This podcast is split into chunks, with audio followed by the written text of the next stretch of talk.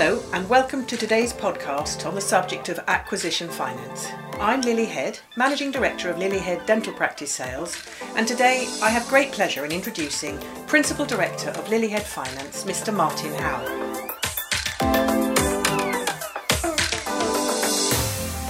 Martin delivers a market-leading specialist commercial finance service for dental practice acquisitions and development.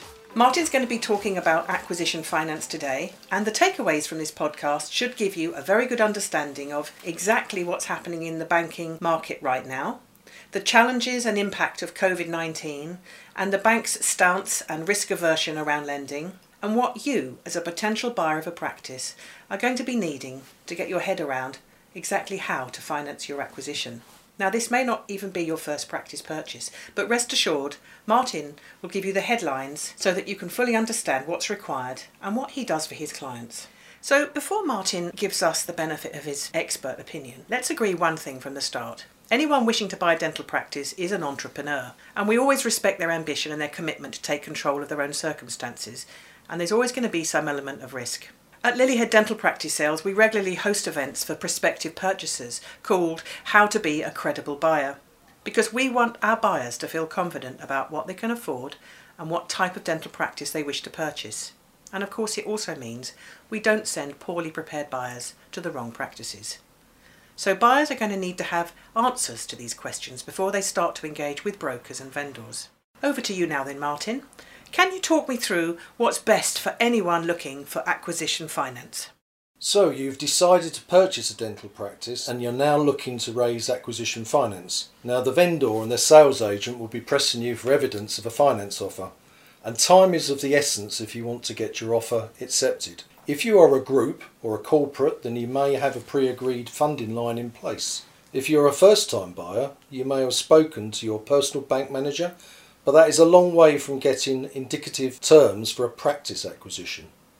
So, which banks are currently lending? What types of practice will they lend to? And on what terms? It is well to remember that the lender is an investor too, and each lender has their own credit policy. There are quite significant variations at the moment between lenders in areas such as loan to value and also importantly pricing. Loan to value, depending on the transaction size and the type of practice you are buying, can range anywhere from 70% up to 90% of the goodwill purchase cost. Freehold property finance can normally still be secured at 90% and often 100% of the purchase price, subject to servicing ratios being met. By approaching a single lender, you'll only get one viewpoint, and approaching different banks yourself does take a lot of time and can be an extremely frustrating process. You might find the right bank, but not necessarily talking to the right person in the bank. So Martin, what would you recommend as the best process to find the right bank for you, to make sure you get the best terms and the best rates? Well, our recommendation is always to put your funding requirement out to competitive tender, and a good credit broker will present your business case in a tried and tested format aligned to the bank's own assessment process. They will usually approach a select group of lenders who have the credit appetite for the type of transaction you are proposing. The banks know they are in competition, and this way you will get the most competitive terms, both in terms of the price, which is obviously important, but also some of those individual terms and conditions which can make a big difference to the deal. For example, the repayment term is important, but also the term over which the bank has committed to provide the original pricing and the security structure. An experienced finance broker will be able to view the target practice through the bank's eyes and also how they will respond to you as a counterparty. I'm going to highlight some transactions now that may sit outside some of the bank's credit appetite. As a general rule, and nothing is ever set in stone, most lenders will only finance a first-time purchase if the purchaser is actually going to work in the practice and, most importantly, manage the practice. Some buyers may consider a partial purchase of a practice as a route to ownership, perhaps buying 50% of the practice now and then having an agreement to purchase the remaining 50% a few years down the line. Now, whilst this might be a good solution for both parties, the banks are unable to secure themselves on either the premises or the goodwill, because that ownership is shared, and clearly the other party would be unwilling to provide security for the purchaser's own borrowing. So the bank will view this type of proposal as effectively an investment, and they'll be looking for personal property security to support what they would term a buy-in loan. Squat practice proposals are becoming increasingly common.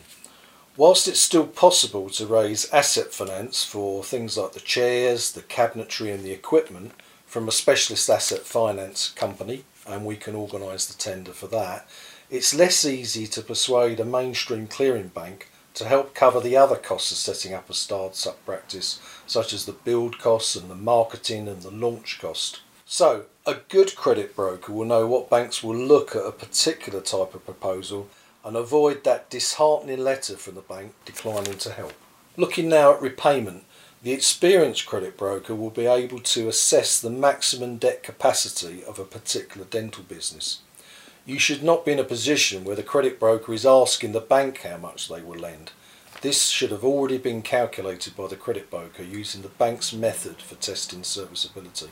So Martin, something that we get asked regularly is what has been the impact of the pandemic on lender appetite right now and the deal structures? What's happening out there?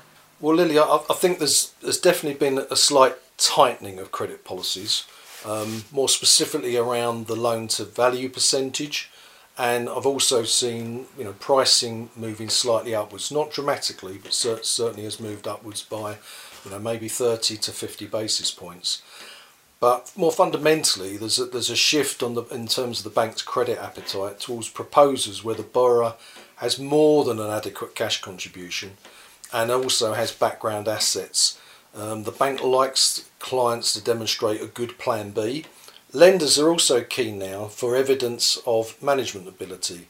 So if somebody's been working for a large group and they've been managing a local unit, or they have been stepping in for the principal who maybe has been away or on sick leave, and also if they can evidence management training, that certainly helps a proposal. So Martin, what are your top tips for securing lending for buying a dental practice? Well, the first tip I think is to be prepared to move quickly. Practices can sometimes be put under offer quite quickly, within weeks often. So I think some preparation in advance is always to be recommended. So list out the assets that you own and their approximate market value. Look closely at the level of your current mortgage outstanding, for example, your credit card liabilities, any personal loans you may have, or car finance. And then go on and work out your household budget. And from the household budget, work out the absolute minimum you would need to be able to draw from the target business to sustain your personal household expenditure. Collect together your last 6 months' bank statements, because undoubtedly the bank will want to review those. And also collect together your last 3 years' financial statements if you're working as an associate, or if you're working on a pay-as-you-earn basis, your tax returns. The banks will like to see evidence of your earnings over the past 3 years, and they also like to compare your grossing figures against the grossing figures you're likely to have to take on when you move into the practice. Ensure all your personal identification and address verification documents are up to date. So Martin, can you tell me how long it actually takes to get a finance agreement approved?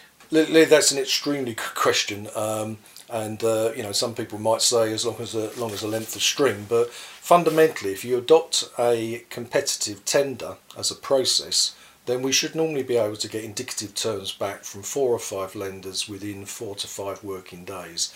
That's not an agreement to lend the money, it's an indication that they like the practice, they like you as a counterparty, and they will give you some indicative pricing and terms for the facility.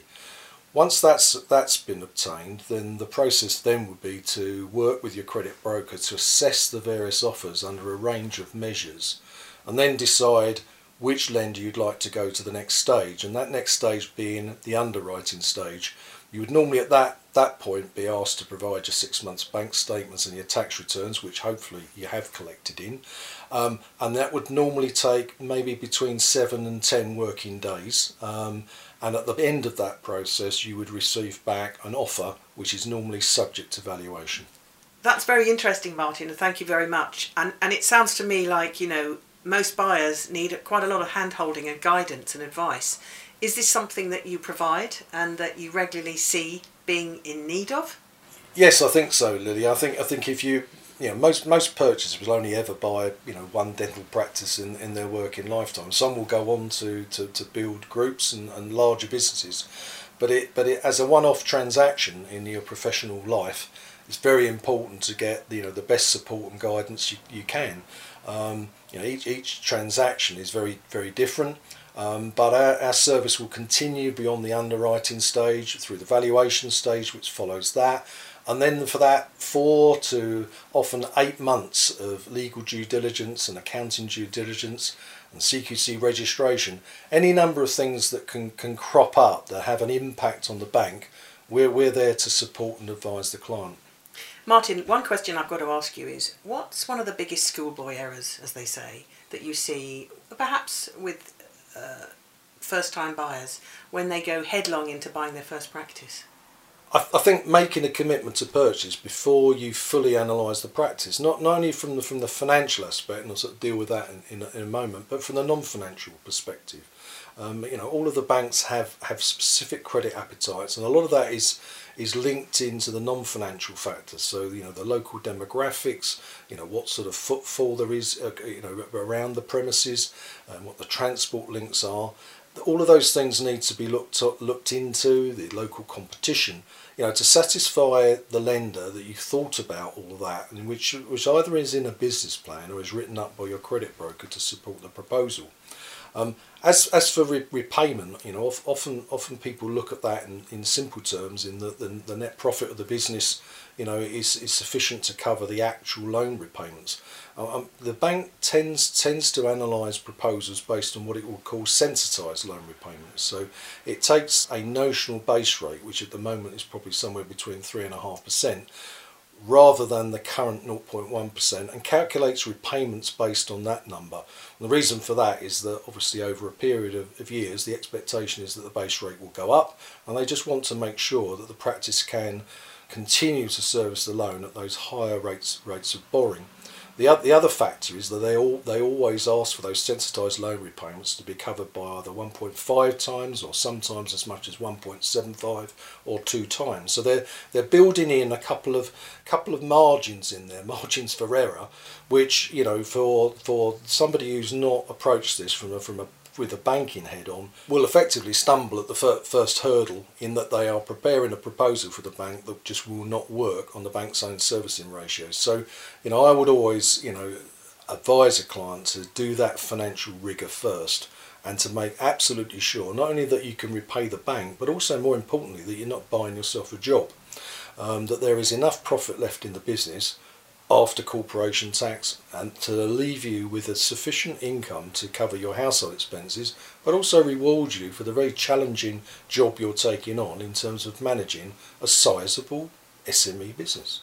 Martin, thank you very much for your insight and joining me today. It's always good to have your expert view, and I know you've helped so many dentists over the last 20+ years, is it?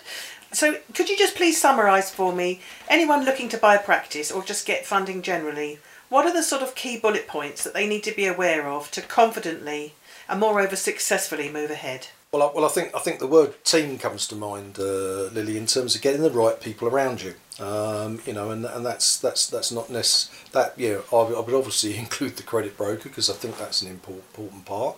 But I think you need a good, experienced dental specialist lawyer, and I think you also need an accountant who's familiar with the sector. I'd also say that find yourself a mentor, because an experienced operator who's been through challenges over the years in terms of operating their own business can certainly help a first-time buyer through those early challenges, and help them focus on the operating statistics that matter, and dealing with those nitty-gritty HR issues that will often crop up from time to time. So yeah, I think the top tip is get yourself a good team at the outset.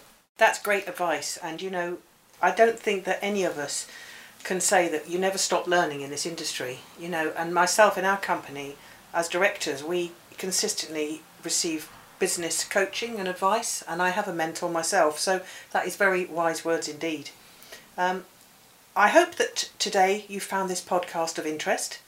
You heard it from the horse's mouth. Sorry to call you that, Martin, but you are indeed the expert. So, if you're considering an acquisition, refurbishment or investment in dental equipment, you can simply contact Martin on email at funding@lilyheadfinance.co.uk or call 0333 772 9078, and I know Martin and his team are very keen and happy to help you evaluate your plans.